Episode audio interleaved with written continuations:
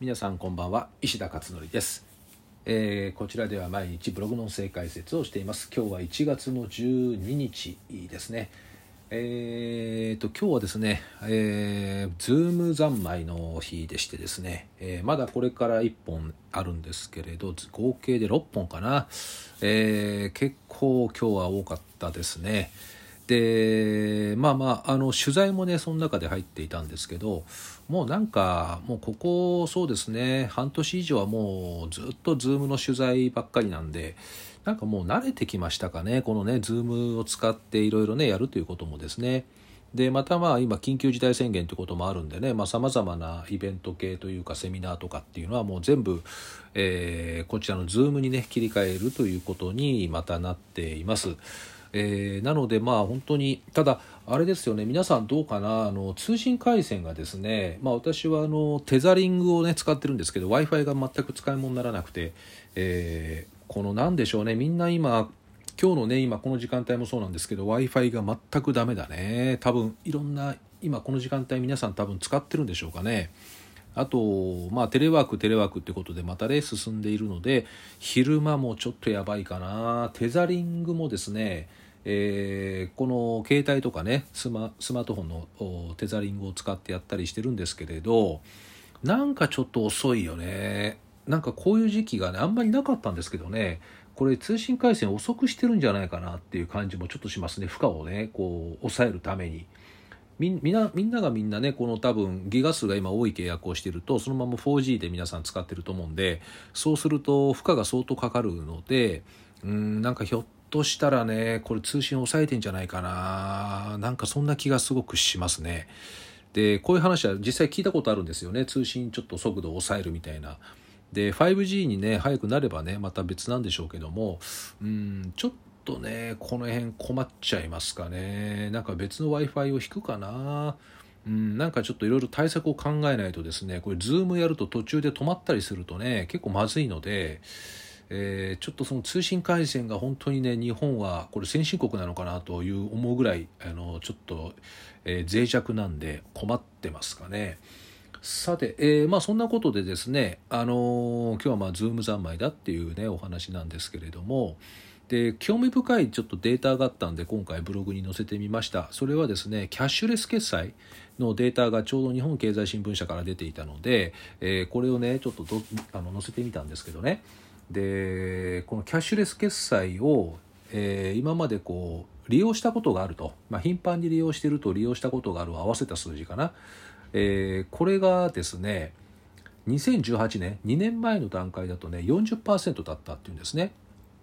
でこれが昨年、えー10 2019年1年後の19年には50%で昨年の2020年が59%っていうことだから毎年10%ずつ上がってるってことですよね。だから今年がどうなるかですね2021年、まあ、このままいけば70%ぐらいになるのかという話なんですけど10%ずつね上がってるとしたら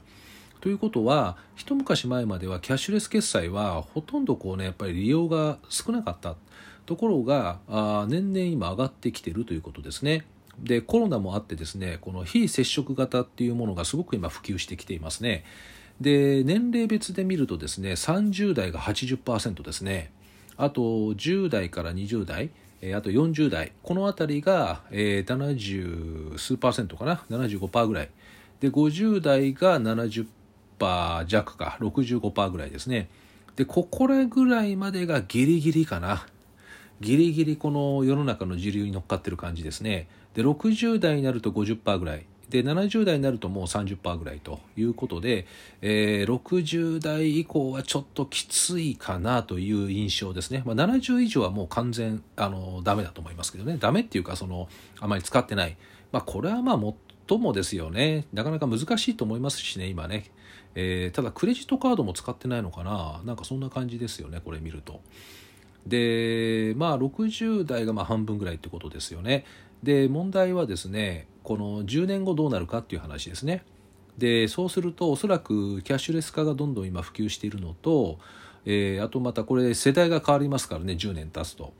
えーそうなってくるとおそらくまあ割合的には相当進んでいくだろうと。でお隣の韓国のキャッシュレス比率は2016年の段階で96%ですね。ほとんど全部です。えー、で韓国は一定の金額以上はね現金が使えないと。もうキャッシュレスにしなければならないっていうのが決められているので、まあ、そういったこともあってですね現金を扱わないようになってきているということですね。あとまあ中国も当然しかりですね、えアメリカとかねそういったところもそうなんですけど、え日本はねかなり遅れてるって言われてました、え言われていたんだけどもだいぶ上がってきてますね今ねこれ見るとね。うん。だから近い将来現金がなくなっていくってことはもう目に見えてるので、えー、やっぱり現金だけで商売をやってるところ本当はこれ一番強いんですけどね。手数料とか払わなくて済むから。だけど今後ちょっときつくなるんじゃないかな。現金しかダメですなんていうところはですね。でまあ今はそのクレジット決済もあるしあと Suica みたいな IC カードありますよね。それからあとは QR コード決済ですね。PayPay とかね、えー、楽天 Pay とか。LINEPay とかあのなんとか Pay ってやつですねあれ QR コード決済でこれからやっぱりその QR コード決済っていうのがどんどん普及していくと思いますしえー、もうスマホスマホ1台で決済ができるっていう流れに今もうどんどん切り替わっていってるからまあこういった、あのー、今のキャッシュレス化の流れを見ていってで5年後10年後の世界をどう想像しますかっていう話ですね。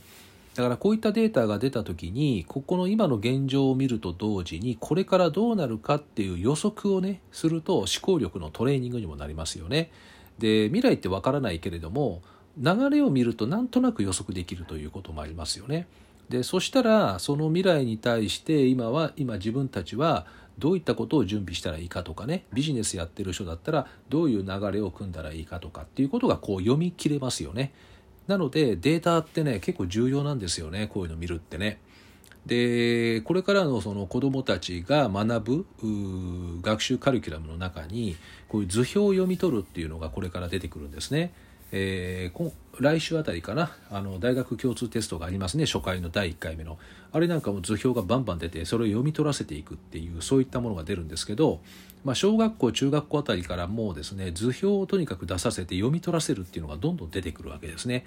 なので、えー、こういったのはあの大人も子供だけじゃなくですね大人もただこう見て今の現状を知るだけではなくてですねこの傾向が続いたら、えー、5年後どうなるかとかえ3年後どうなるかとかそういった予測をするトレーニングとして使ってみるのもいいんじゃないかなっていうふうに思いました。まあ、そんなこともあってですね、えー、今回はですね、この結構驚いたんですね、私ね。えー、だって毎年10%ずつでしょ、これ、キャッシュレス決済を使うようになってる割合が。だからこれってすごいよね、この割合はね。で、おそらく2021年の今年もコロナずっと続くはずなんで、えー、決済がおそらく変わるはずですよね。えー、現金をとにかく扱わなくなりだすっていうことはどんどん進むと思いますし、まあ、日銀なんかもそれに、まあ、その傾向でね、えー、検討に入ってるっていうことはもうすでに発表されているからあまあ本当にあの時代の流れっていうのをやっぱりこう掴んでおくってすごく重要なのかなっていうふうに思いました。はいということでですね、えー、以上今日の、ブログ音声解説ということでございました。えー、っと、なんか結構ね、今日は寒いみたいですけど、明日はね、そこそこちょっと暖かいということで、明日はちょっと外出ますんで、えー、ちょっとね、えー、まあ良かったなと思いますね。さて、えー、では皆さんもですね、風邪ひかぬように、ぜひ、えー、楽しんでですね、えー、この1月もやっていきましょう。ではまた明日お会いします。